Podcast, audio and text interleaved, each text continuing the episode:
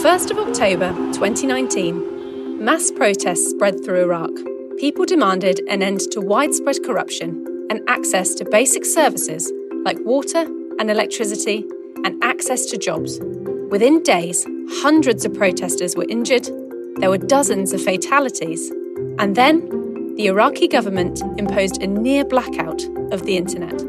Iraq is not alone. Venezuela, Sudan, Zimbabwe, Myanmar, Ethiopia, Bangladesh, the Democratic Republic of Congo, Egypt, Indonesia, Iran, and Sudan are some of the 33 countries who have tried to shut down or throttle the internet in 2019 alone. India was a leader in the practice, with 121 shutdowns that year. You're listening to Beyond the Headlines. I'm Taylor Heyman, and this week we're asking should access to the internet be recognised as a basic human right?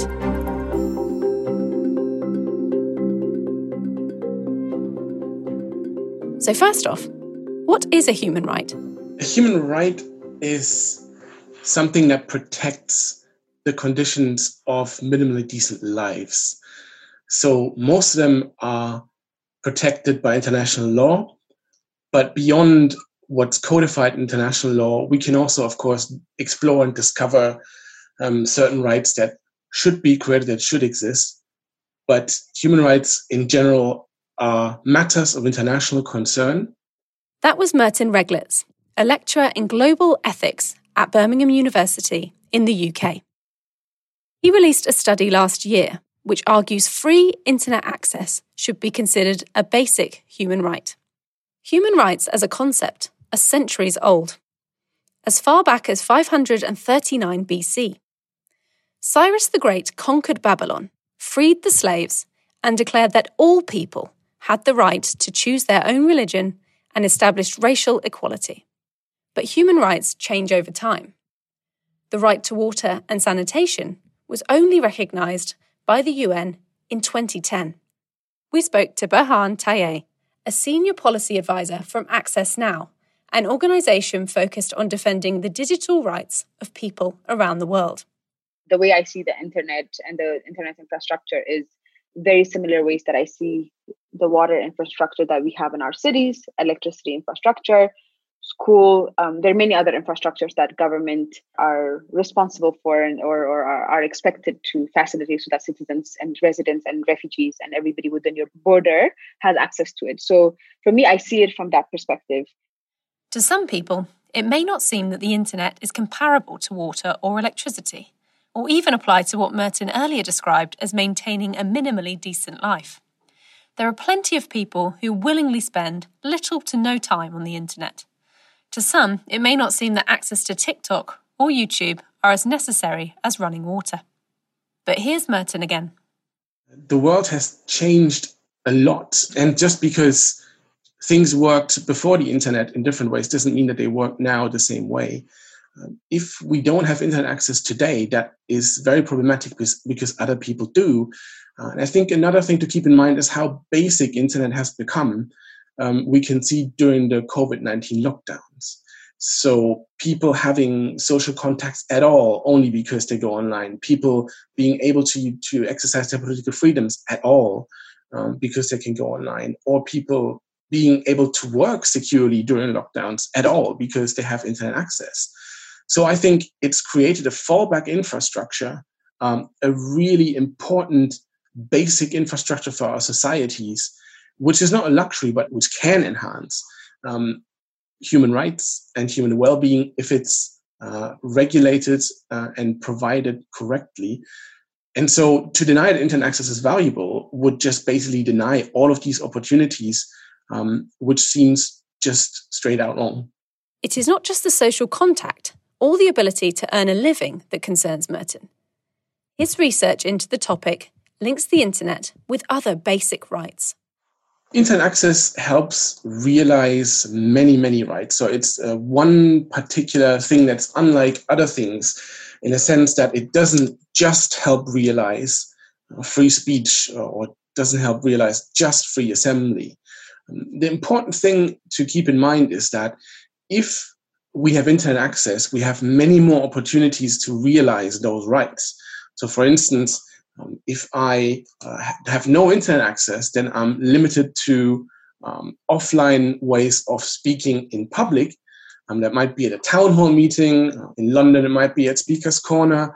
And so there are these kind of opportunities. I could also send readers' comments to a newspaper, um, but I don't have the same opportunities to reach the same audience um, that people with internet access have. And if we think that it's not just important that people have human rights like free speech and free assembly, but that it also matters um, that we have adequate opportunities for realizing those rights, then digital inequality means that there is an objectionable degree in inequalities of opportunities to realize many of our crucial human rights.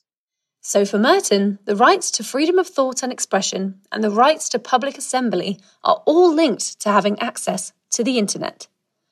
For Berhan, another principal concern is access to education, especially as the world contends with the coronavirus pandemic. And then, of course, if you if you go out of the refugee camps, what you see is that, uh, and again in Kashmir and Jammu, where the rest of the country in India has gone, you know, the students have gone online, they're uh, taking their classes, they're sitting for their ex- exams. Uh, you know life has changed but they're still able to at least be students as, at least you know expect to graduate at the end of the year. In, in jammu and kashmir in, in, in myanmar internet has been shut down. In pakistan these students are not doing any courses and they're expected to sit at home and wait until the government uh, decides to to let them you know continue their education to let them continue their life um, you know a lot of people their work has been affected um, so that's what we're seeing with, with COVID and, and, and, and internet shutdowns in this time. Saman Latif, a reporter at the Tribune newspaper in Kashmir, describes the impact the shutdown and slowdowns have had on his family. The, the kids, their children, they're the worst hit in this in this uh, lockdown. Uh, look, my nephew, he's in tenth class, and uh, he has not been to school since August, August since August last year. Recently, his school in North Kashmir in Sopore uh, they had started his online classes. Uh, he told me he could not see his teacher during the class. Uh, even the, the voice was not the, the voice was not audible. Then finally, the they they stopped the the online classes because internet speed is very low.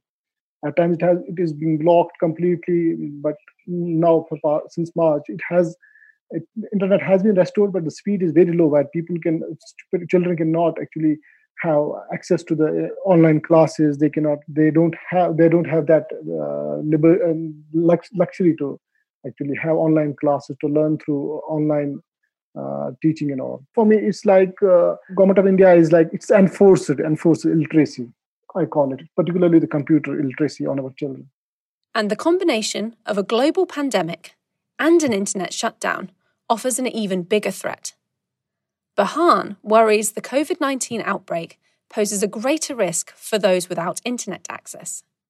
So, can you imagine you're sitting there as a doctor trying to figure out how, how, am I go- how am I supposed to handle these patients that I have in the ICU? And you have to wait six, seven, four, five hours to download a single document that you'd normally be able to download in 20 minutes or in 10 minutes given your internet connection just because the government has decided to censor that content so these are some of the things that we've seen. And in, in Bangladesh, the refu- refugees were telling us, we know there's there's this thing that has come, it's called coronavirus, with this COVID. We know people, you know, we've been warned, but we can't share any information with anybody. We can't go around and tell 900,000 refugees about COVID. We have to use social media. We have to use other channels to be able to share that. So what the government in Bangladesh, when the when the COVID started, what they did was they turned on the internet for an hour because they know how important the internet is for passing on information. They told people there's this disease called coronavirus, you should protect yourself this way, and then switched it off. You know, we've seen this in Pakistan, we've seen this in, in other places as well. Um, you know, you're bargaining with with the lives of people. Uh, and most what you know what, what's really even again what's really concerning is you're bargaining with with the lives of the most vulnerable but in 2017 the UN Human Rights Council condemned states intentionally preventing or disrupting access to information online as a violation of international human rights law. Some governments have argued that shutting down access to the internet during the pandemic is necessary to stop the spread of dangerous misinformation.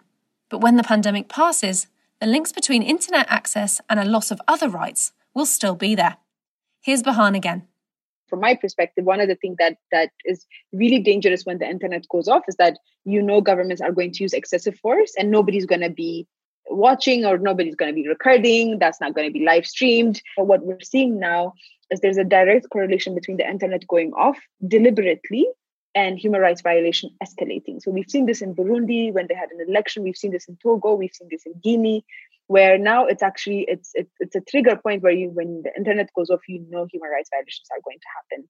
Berhan's work at Access Now involves documenting the instances where governments have intentionally cut off access to the internet for some or all of the people in the country. When there are demonstrations or protests, or when injustice occurs, social media becomes a powerful tool to document what is happening.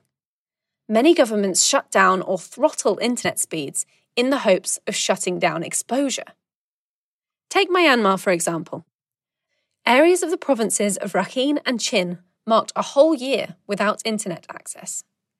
The nine townships blocked from the online world house the persecuted minority Rohingya people.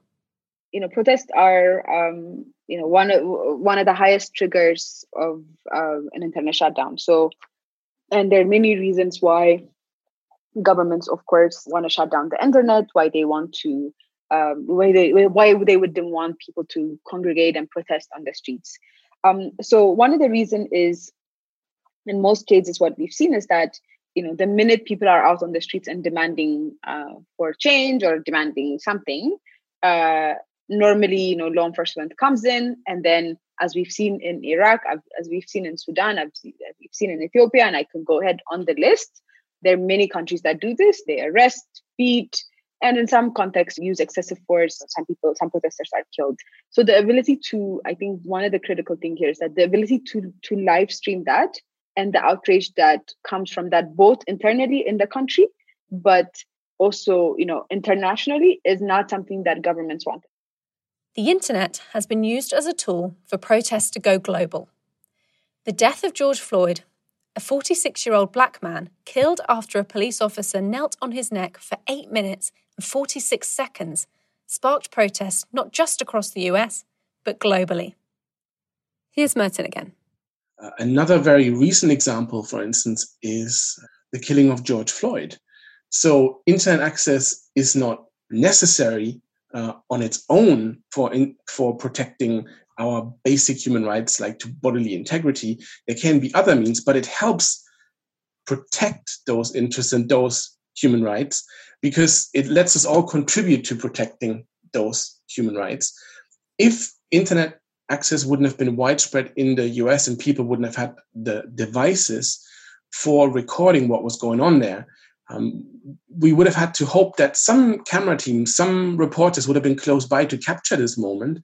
Now, Otherwise, it could have been disputed. Otherwise, uh, there would have been uh, much more of a possibility for um, the people involved to deny what had been going on. So here also, internet access and the internet as such has helped people to protect uh, crucial human rights, not of George Floyd, of course, not his rights, it can help create a situation uh, which forces accountability and forces transparency, making all of our lives more secure. Although intentional government shutdowns are extremely problematic, they are not the only reason people don't have access to the internet. Lack of connectivity and affordability are problems in even the most wealthy parts of the world. Here's Berhan again the fact that you know when we ask you know who's not connected to the internet it's the same way as electricity and water right? Like the or, or health access to health to be honest. So the rural parts of the countries would rarely have a level five hospital that you can do surgeries in. Um, so all of those things are really um, a reflection of society and where we decide to invest. And it's very similar to other infrastructures that we're talking of. Merten adds that if access to the internet is reserved for the wealthy and access is limited for the most vulnerable this leads to an inevitable future. I think there will be greater inequalities because those who can avail themselves of the internet uh, and the opportunities it gives will have uh, definitely many more opportunities to improve their situation. Um, and that's exactly the point of giving universal internet access that people have more equal opportunities, adequate opportunities for protecting uh, and promoting and realizing their own human rights. So inequality is um, is one problem. And we know from studies of the global digital divide, which uh, tracks uh, different connect different connectivity in different parts of the world, that people without internet access um, have less opportunities, economic opportunities, educational opportunities. It means that people who don't have this access uh, have less opportunities to connect with the global economy, um, e-commerce, uh, and uh, the Indian state of Kerala, for instance, recognized uh, the internet access as a human right because it said um, if students don't have internet access, they are disadvantaged uh, in their educational efforts and they fall behind their peers because they don't have the uh, they can't avail themselves of the opportunities that the internet offers. So, what challenges lie ahead for bringing internet access to the masses?